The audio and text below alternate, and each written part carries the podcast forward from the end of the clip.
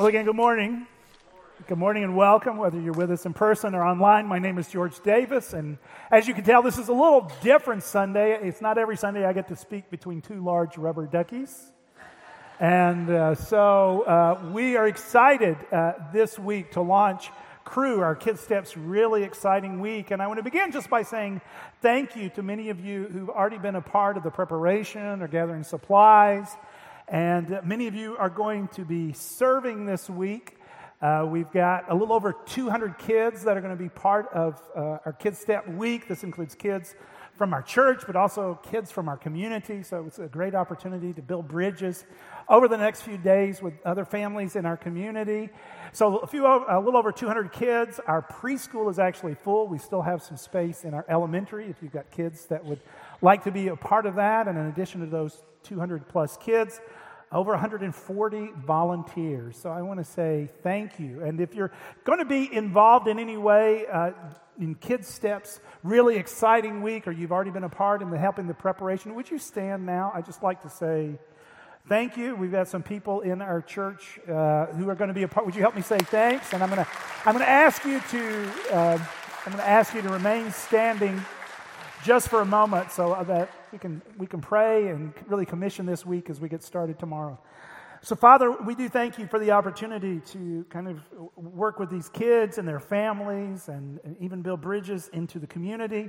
I thank you for those people who are going to be a part of this, who are going to be working with our kids and in a variety of ways. Thank you for those that have been involved in the construction and preparation for this week. And and all that has gone into it already. And we, we commit this time to you. We pray for the conversations. We pray that as kids are really learning of the kind of bigness of who you are and what you're doing, there'll just be an openness to the work of the good news of Jesus Christ. And we look forward to hearing what those stories entail. And I pray these things in Jesus' name. Amen. So, thank you. You can be seated. Now, in addition to uh, the people that are going to be helping and working, there really is a way for us to be involved as a church family, even if you're not going to be here during the week. And that is to pray for the activities and events of the week. So, if you didn't get one of these prayer cards as you came in, I hope you'll get one on your way out. Each day has a prayer prompt for you.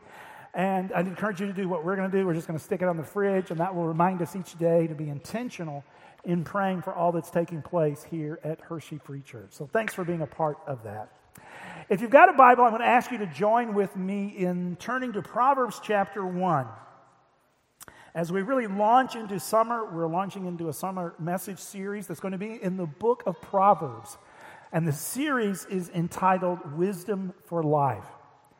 Now, as we began, I wanted to, I wanted to ask you this question because many of us, maybe we've already been thinking about summer. We've launched into summer. You've got summer travel plans. I've even talked between services to people who've already been traveling this summer.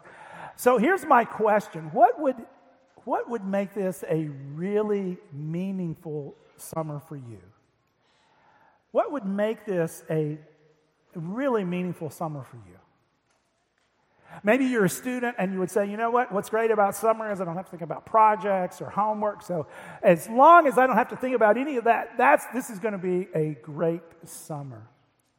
Maybe you're already thinking about uh, travel. You've got certain travel plans, and you would say, you know, what's going to be great about summer is if that just all goes according to plan. I look forward to being at the beach, and we do that every year. And so that's going to be meaningful for me. And in our situation, this, this really has turned into a summer of family milestones. It started last weekend in Seattle as our oldest son became engaged. And yeah, and she said yes, and we're, you know, and we like her.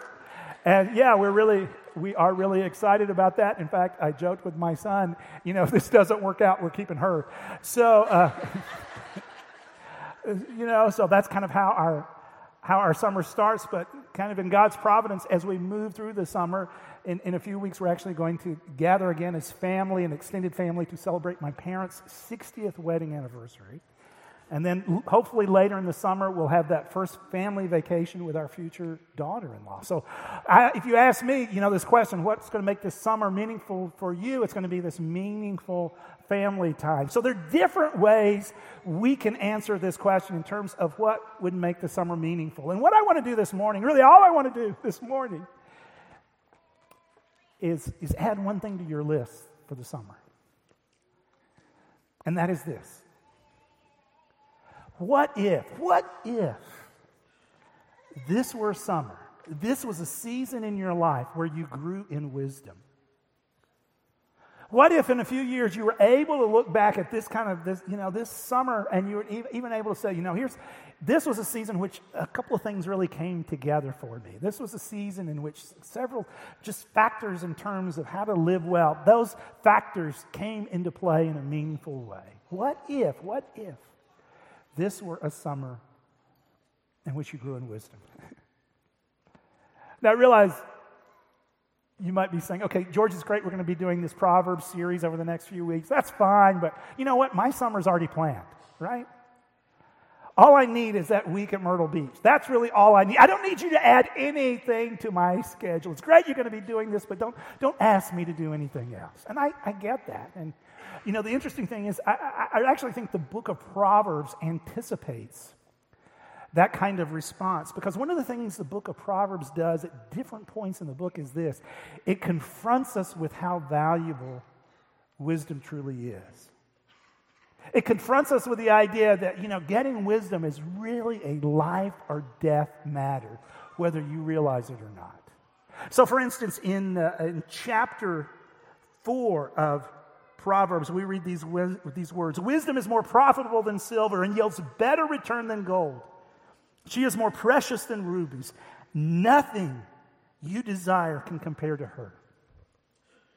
It's almost like the, the author of Proverbs looks you in the eye and says, Look, I know you love Myrtle Beach. You know, I know that's going to be, I, I hope that's a great week for you. And there's just something invigorating when you get into the water. And I realize how important that is to you. But let me ask you this Are you also, are you also growing in wisdom?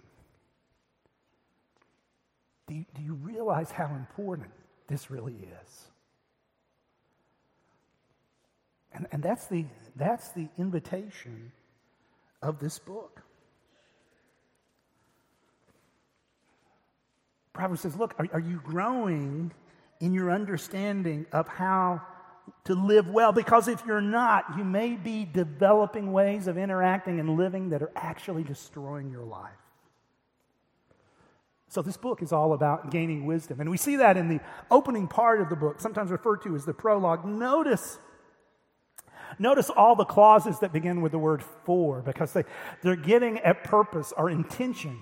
You know, here's, here's the reason this book is being written. The Proverbs of Solomon, son of David, king of Israel, for gaining wisdom and instruction, for understanding words of insight, for receiving instruction in prudent behavior, doing what is right and just and fair, for giving prudence to those who are simple, knowledge and discretion to the young. Let the wise listen and add to their learning and let the discerning get guidance. So, this, this book is all about gaining wisdom. Now, in a real sense, I think it's important to understand that in its original context, the book really was written to train and educate the young to train those who would be serving, uh, you know, in, in significant ways in Israel, to train them when they are young. Yet there are clues in the book that, while it, it's, it's in a real sense written to those who are young, the, the message of the book is actually applicable to everyone at any life stage. So, for instance, you'll notice in what we just read, there's, there's, there's a recognition that this book is about giving knowledge and discretion to the young, but it also says, let the wise listen and add to their learning. And so, in reality, whatever your season, whatever your circumstances, whatever your stage of life, this book has a message for you. Now, I realize sometimes we maybe we get put off a little bit when we talk about wisdom because for some of us, when we think about wisdom, we kind of associate it with maybe people who've done a lot of education. We associate it with you know, academics, with people that are really able to communicate ideas in kind of a complicated or thoughtful way. You know, wisdom is all about being smart, and, and maybe you'd say that's, you know, I'm more of a hands on person, that's not really me. And, and however, if, if that's your perspective, um, you need to understand the Bible has a, a different, different understanding of wisdom. In fact, I, I, would tell you over the course of my life, I've spent a lot of time in academic circles, and at times I've met some really smart people who were not wise. So, what are we talking about when we talk about biblical wisdom? There are different ways to define it, but here's how I, here's one of, uh, one of the helpful definitions that I really like. When we talk about biblical wisdom, it, it simply means this wisdom is living well in God's world.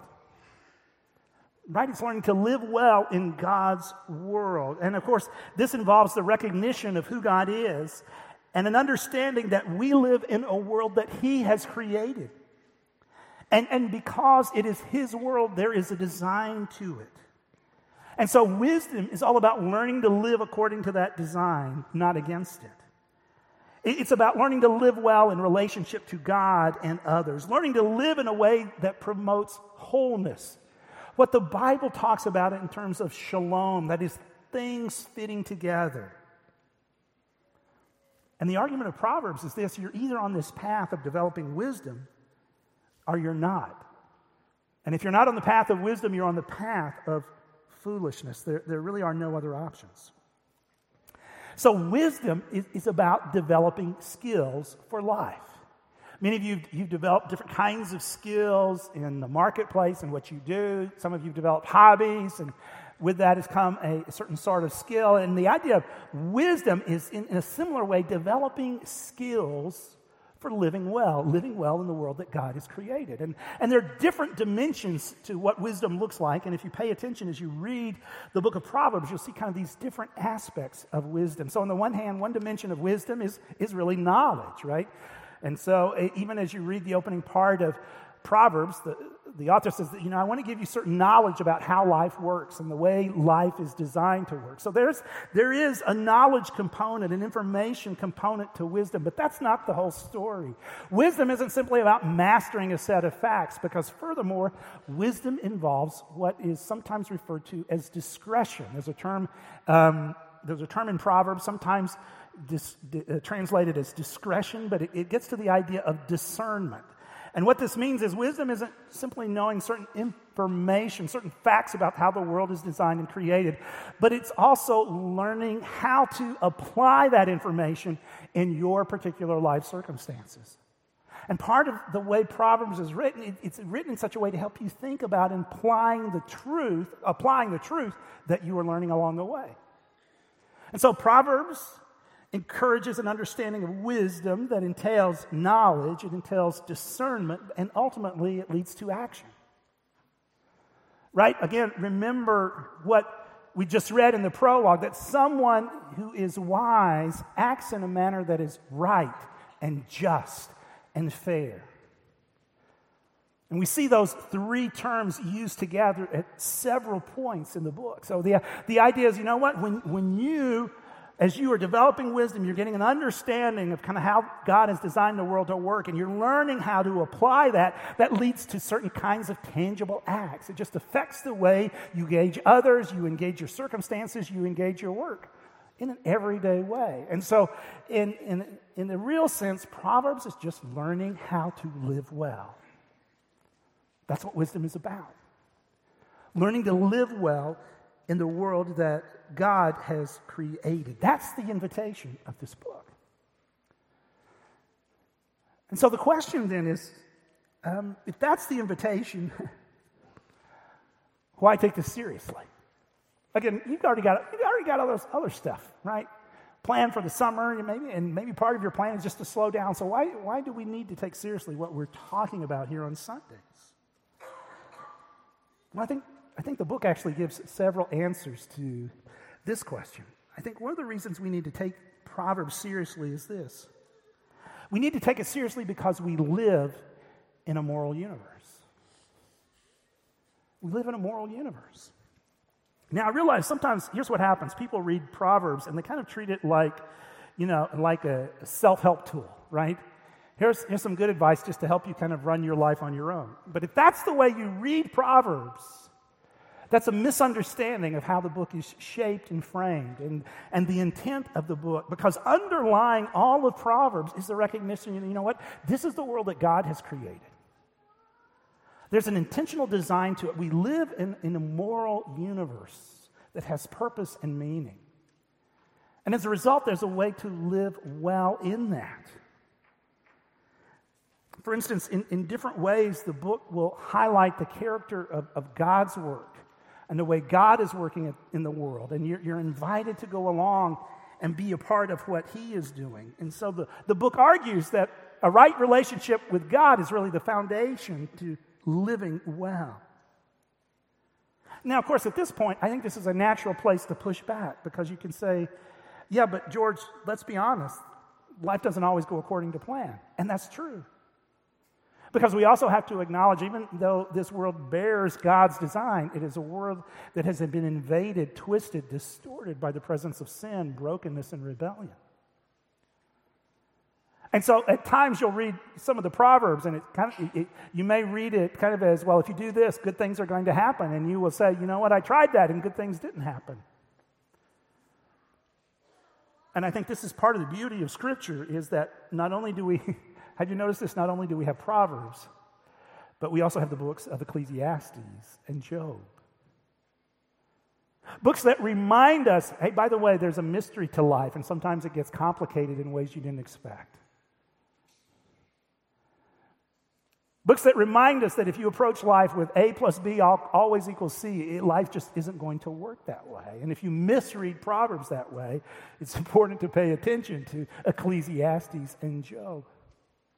Nonetheless, Proverbs still stands for us as a reminder that even in this brokenness, there, there is a design to what God has created.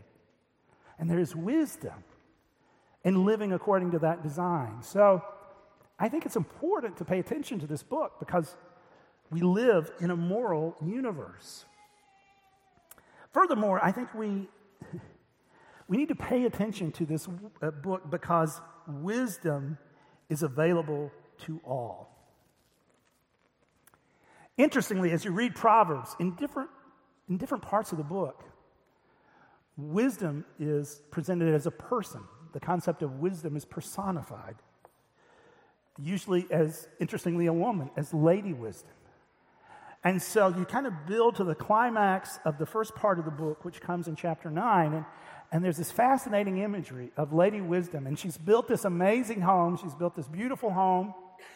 And in this beautiful home, she is now throwing an extravagant banquet with all the wonders of entertainment that you can imagine being served on this table. Just a, a luscious banquet. And, and she is inviting people in.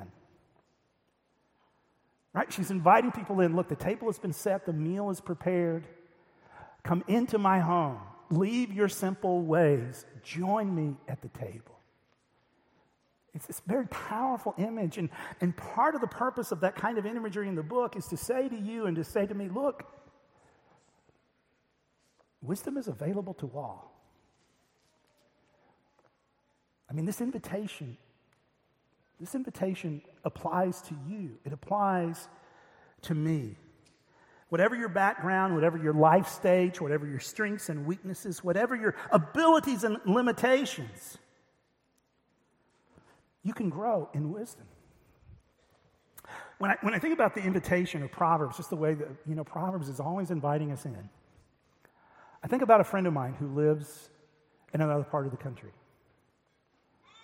And, and if you heard his story, there are parts of his story that would possibly bring you to tears because just the, the family background and the kind of elements of that background are really disappointing and painful. There was abuse in his background. And uh, partly as a result of that, there are just certain learning challenges that he has. He's about my age, and, and yet one of the realities is he's never been able to hold a job, for instance, that would require any level of computer proficiency or computer skills. And obviously, that's kind of limited the things that he's been able to do. But here's what I would say to you. If you ask me, if you ask me to compose a list of the wisest people that I know, he, he would be very high on that list. Now understand, if you, you know, he doesn't, he doesn't have this world-class resume. There's nothing on, on his CV that's going to wow you. Furthermore, if you talk to him just, if you just had a basic conversation, you wouldn't necessarily walk away going, oh, going you wouldn't walk away going, this is a really impressive guy. None of that. But I would tell you this guy is actually one of the wisest people I know. Why? Well, you know, he's got this really disappointing, challenging, painful background.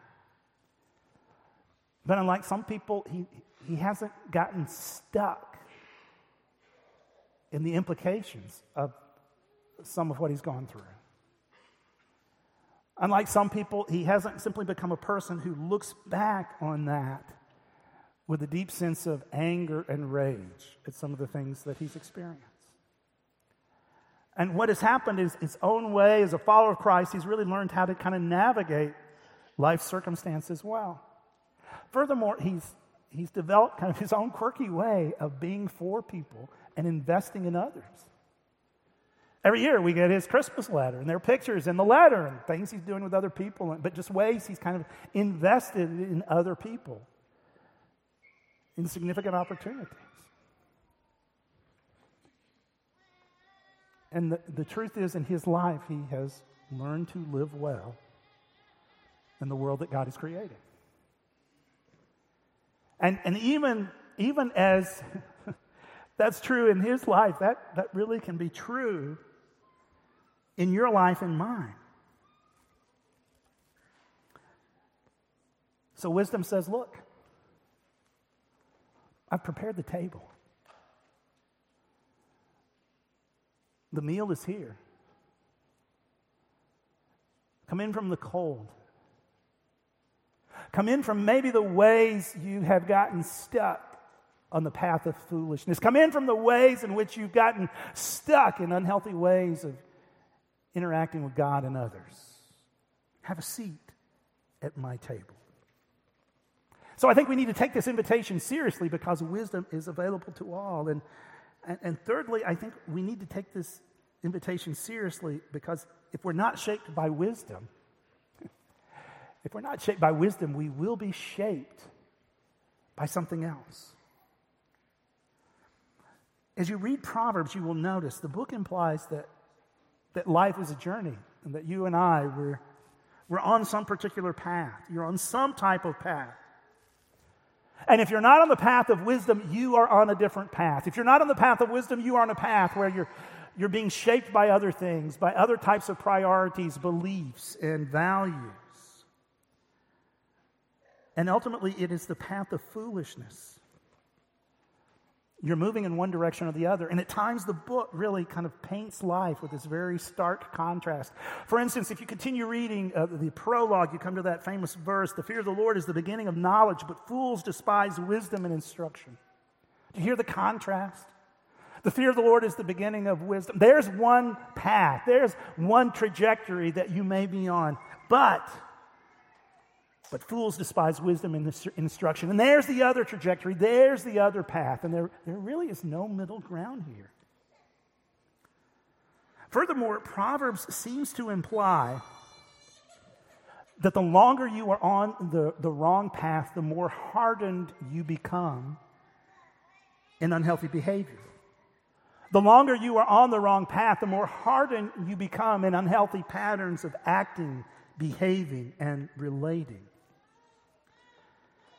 So hopefully these factors encourage you to see we need to take we need to take the message of this book seriously. And if that's the case, then, then how do we engage this book well? Right? What, is it, what does it look like for us to engage Proverbs well? Well, let me, let me just make a couple of observations, and we'll learn other things along the way as we go through different topics in this book. But let me start with these two observations. First, understand that Proverbs are general observations about life, okay? So as you read this collection of Proverbs, understand that what you're reading are general observations about life. This is important to understand. They're not promises, they're not guarantees. They don't deal with all the possible exceptions. Rather, they are general observations about life. And Proverbs are they're often written um, in a very memorable way with concrete imagery. And I think the goal is to kind of the goal is for you to, to chew on them, really to reflect on them, to enter into the proverb and the imagery so that you engage the truth that is being communicated. And, and the goal for you is really to enter into the proverb and then begin to process well, what might this look like in my life? What, what might this have to do with my life? So let me, let me just kind of give you an example of this uh, with one of my favorite proverbs. This is Proverbs 25, 28. Like a city whose walls are broken through are broken down is a person who lacks self control. So it's, right, it's an image of a city with outer walls, and the walls have been broken or they're broken down. And, and the proverb says that that kind of situation is like a person who lacks self control. Now, arguably, part of the reason I've always enjoyed this uh, proverb is that when I was 17, uh, actually 40 years ago this summer, I spent part of the summer working on an archaeological dig in northern Israel. Uh, this is a picture from that site. It's a place called Tel Yokneam. And what you're looking at are the Iron Age city walls of that city. And during that summer, much of what I did was excavate these walls to uncover these walls. And interestingly, these walls are about 3,000 years old, and they really go back to the era in which the book of Proverbs is written. So let's, let's just kind of enter into the image. Let's kind of kind of enter into this proverb, right? So, like a city whose walls are broken through. Now, think about that for a moment. And, and as you look at this picture of these walls, ask yourself this question Why were these walls built in the first place? I mean, it, you just look at them, you realize a lot of effort went to constructing this large outer casemate wall around this site. Why did they go to all the effort? Well, they went to all the effort because they, they had a realistic understanding of the dangers and the threats that awaited them outside.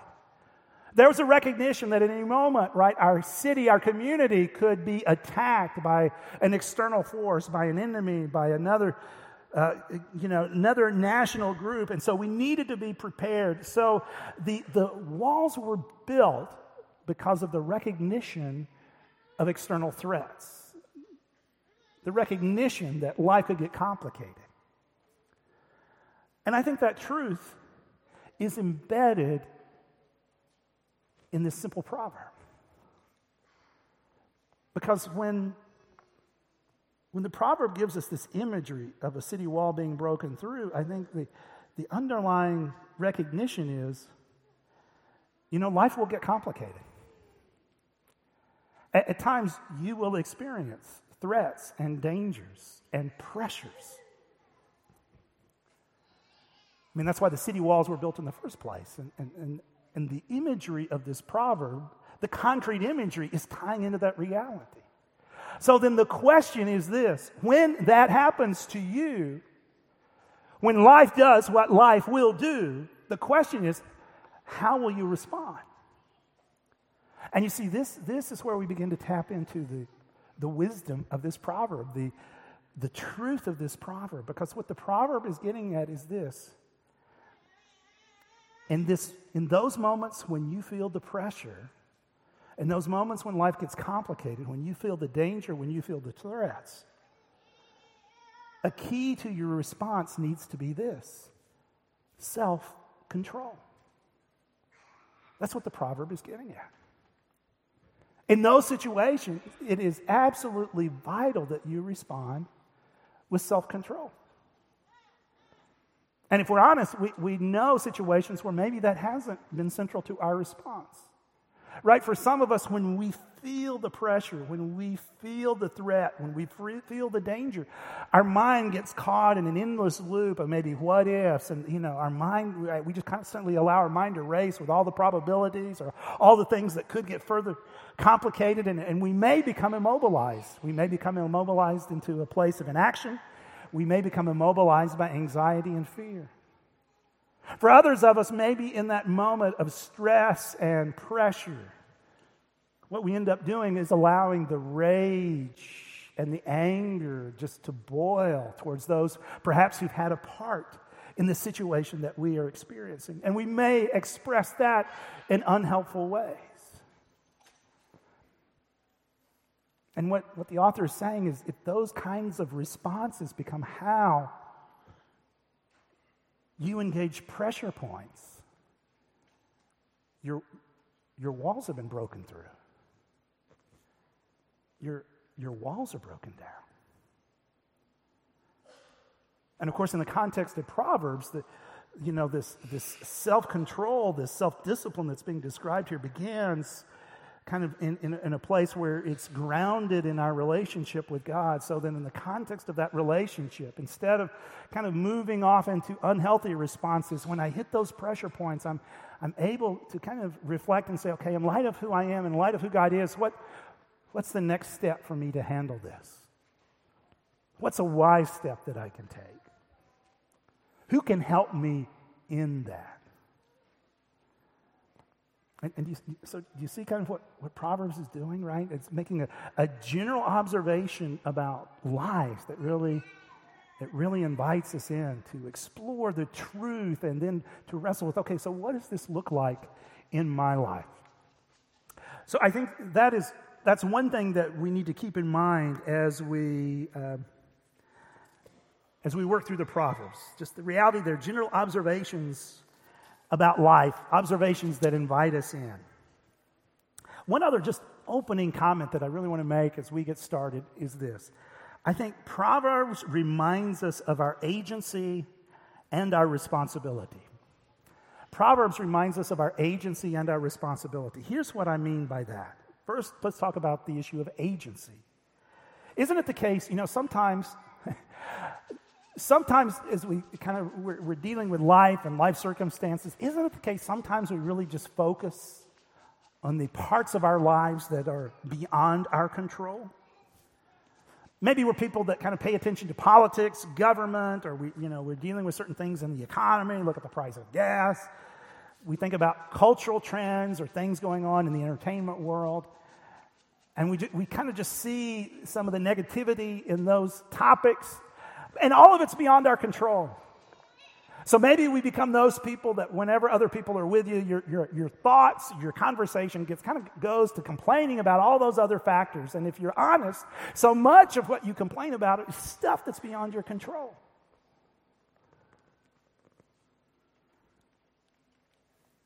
And Proverbs just kind of reminds us whoa, whoa, whoa, whoa, whoa. Be careful about doing that. Don't lose sight of the fact that every day you are making choices, and every day as you are making choices, you are making choices that will influence the path of your life. Proverbs reminds us that we have agency. Furthermore, not only, not only does Proverbs remind us that we have agency, I think Proverbs also reminds us that we have responsibility. And the expectation of Proverbs is this it's really twofold. I think the expectation is, first of all, we are to grow in wisdom. And, and Proverbs implies you can do that at whatever life stage. But not only are we to grow in wisdom, we are also responsible to pass it on. This is one of the reasons I'm excited we're starting this series right as we're starting Cru Week because this, right, this is a week in which we're wanting to invest in kids and invest in helping see the wonder of who God is, the wisdom of who God is. And so uh, I love the correlation between the series and what we're doing this week. And with this idea of uh, passing it on, let me, can I just speak to those of us who are parents for a second? Again, as you, as you, as you read the book of Proverbs, you may note that the first section, particularly the first nine chapters, reads a little differently than the rest of the book. The first nine chapters includes longer speeches, longer sections. Some of these are speeches from a father to his son. Some are speeches from Lady Wisdom, who is speaking into uh, our understanding of what wisdom is. And even as there are speeches from a father to his son, there are also references to mothers and their involvement in passing on wisdom. I think there are 14 references to mothers in the book of Proverbs. So there's this parenting emphasis. And if you're a parent, you can't, you can't read this book without noticing I've, I've got a responsibility in this. I've, I've got a responsibility to kind of seek to develop wisdom, but also to pass it on to my kids, to have conversations about, okay, so what, is, what does this look like to live wisely? And, and I just want to encourage you, particularly if you've got kids at home, to take advantage, kind of in age appropriate ways, of talking about this, even as we go through this series. In a moment, I'll, I'll kind of give you a couple of action steps. And, and so I think that uh, these are action steps you can even take in a family context. So, as, um, as we think about getting into this book, let's, let's be aware that this book is telling us we have agency and we have responsibility. And since we have that responsibility, let me kind of close by giving you two action steps, right? So, how can, how can we kind of engage this series and engage this book as we go through it? Again, we're going to be going through this book over nine weeks. We're going to be looking at different topics, different skill sets that the book gives us from communication to friendship to marriage to work to family and kind of seeing the different ways Proverbs says in this area of your life, here's what it looks like to live well. So as we go through that series, here are a couple of action steps that you can take. First of all, you can just get into the pattern of reading the book. You may be aware of this 31 days, right, in a month or most months. And 31 chapters in Proverbs. So, one of the ways you can kind of engage Proverbs is to, to read the chapter that corresponds to that day of the month. So, you could start today reading chapter 12, tomorrow reading chapter 13. I realize you're not starting at the beginning of the book, but in doing that over the course of this series, you would end up reading through the book uh, at least two times. So, one of the ways you can kind of become familiar with Proverbs is just by reading through the book and in kind of an intentional rhythm like that. And as you do that, you're going to start to know recur- note recurring themes. You're going to start to see kind of how different proverbs even kind of play off one another. So that's one of the action steps you can take. But let me also highlight that each week we are going to be highlighting a particular passage, and included in that passage, even a verse or a small group of verses that you can memorize. So as you come in, if you pick up a copy of the sermon notes on the back, you'll find a devotional guide that will highlight a part of the book. And, and we've got just a set of questions that you can do different days of the week just to kind of help you begin engaging the proverbs that we are looking at and kind of chewing on them and entering into them so that you can begin wrestling with okay so what does this look like in my life so uh, this week even as we start uh, here's the proverb that we're going to look at. The fear of the Lord is the beginning of knowledge, but fools despise wisdom and instruction. So, kind of the questions that you can use, you'll find on the devotional guide. We'll make that available in paper copy when you're here on Sundays. And you can find that online at hfcinfo.com as well. So, if you want to access these questions electronically, you can do that. But let's just, let's just kind of take, let's just do this one more time and kind of just chew on this proverb for a minute and, and think through this. Now, uh, this language for many of us is, is very familiar but often misunderstood, right? The fear of the Lord is the beginning of knowledge. Elsewhere in the book, it's the fear of the Lord is the beginning of wisdom. And of course, uh, that, that language of fear of the Lord kind of communicates the idea of awe, of reverence, of respect. It's an understanding of the wonder of who God is. And of course, throughout the book, this is, this is what Proverbs says is foundational. This is where wisdom starts. This is where wisdom is rooted. It is now it's rooted in the fear of the Lord. This is where we need to start if we're going to learn to live well, understanding who God is. And interestingly, the New Testament then builds upon that theme.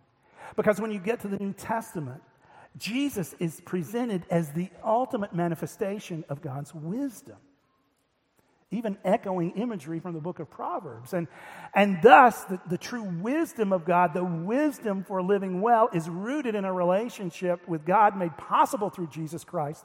The true wisdom for living well is rooted in the gospel, in the good news of Jesus. So let me, let me just kind of then begin to kind of wrestle with this verse and reflect on it personally. The fear of the Lord is the beginning of knowledge. Now, think about this.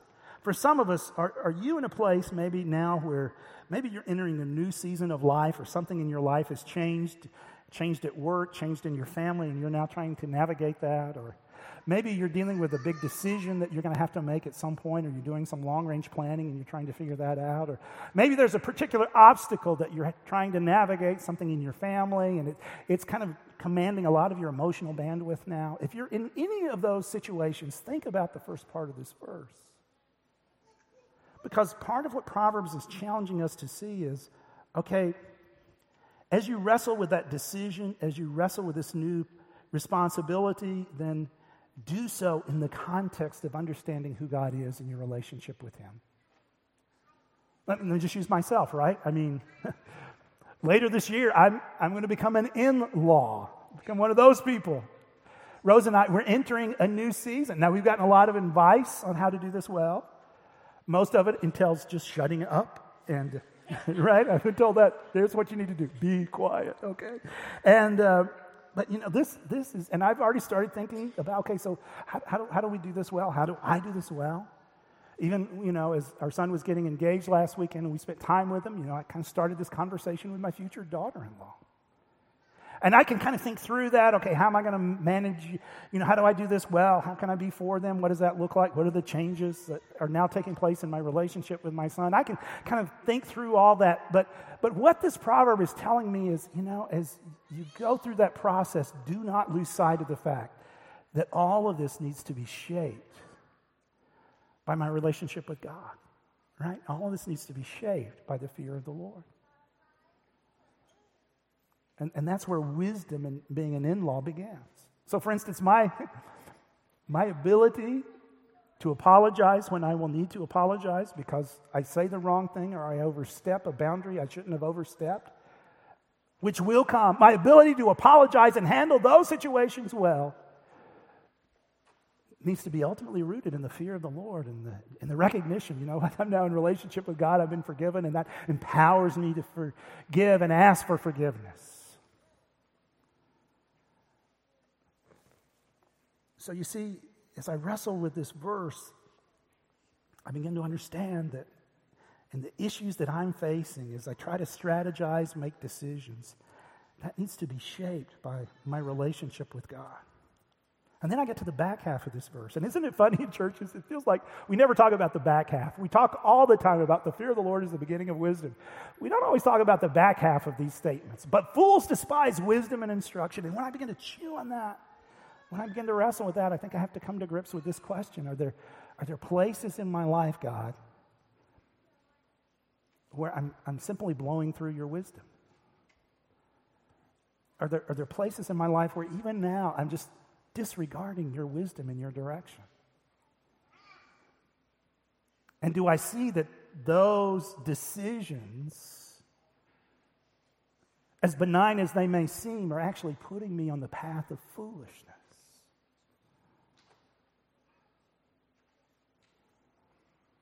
And, and, and, do you see what I've done? You see, I've just kind of be, I've begun to, to slow down and enter in to these proverbs and, and to begin to wrestle with the truth that is communicated and then begin to wrestle with, okay, so what does that mean in my life? And what I'm inviting you to do is, is to do this through the series. What I'm inviting you to do in, in your families is, you know, in kind of age appropriate ways, maybe have conversations about the verses that we're talking about, or just raising one parable or a proverb and say, hey, what do you think? Let's talk about what does this imagery mean? What do you think the truth is that we need to grab hold of?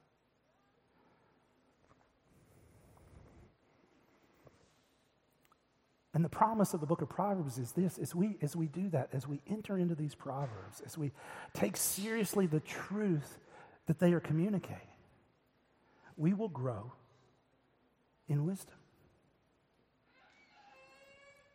So again, Lady Wisdom, she looks at you, she looks at me, and she says, The table's been prepared. The meal's hot. The door is open. Come in and join me. Come in and leave your simple ways. And as you do, you will develop wisdom for life. Let's pray together. Gracious God, as we uh, begin this series, uh, we're kind of confronted with this powerful image of Scripture this image of wisdom. And we're confronted with the truth that there's a, there really is a design to the world in which you create, a design that affects how we relate to you, a design that reflects really how we relate to other people. And I pray over the next few weeks as we kind of look at different dimensions of that design and different, different dimensions of the skill sets of wisdom that we're going to be open to kind of what you want to teach us. We're going to be open to kind of just just wrestling with these proverbs and the, the truth that they communicate and, and just beginning to say, okay, so what, is this, what does this look like in my life? And how might this change my attitudes or my engagement, my conversation? How might this impact my family or how I approach my work or school? I pray we're going to be open to that. Because I pray that we hear the invitation from wisdom to come in, to sit down, because what you are offering to us is nothing less than the wisdom to live life well. And I pray these things in Jesus' name. Amen.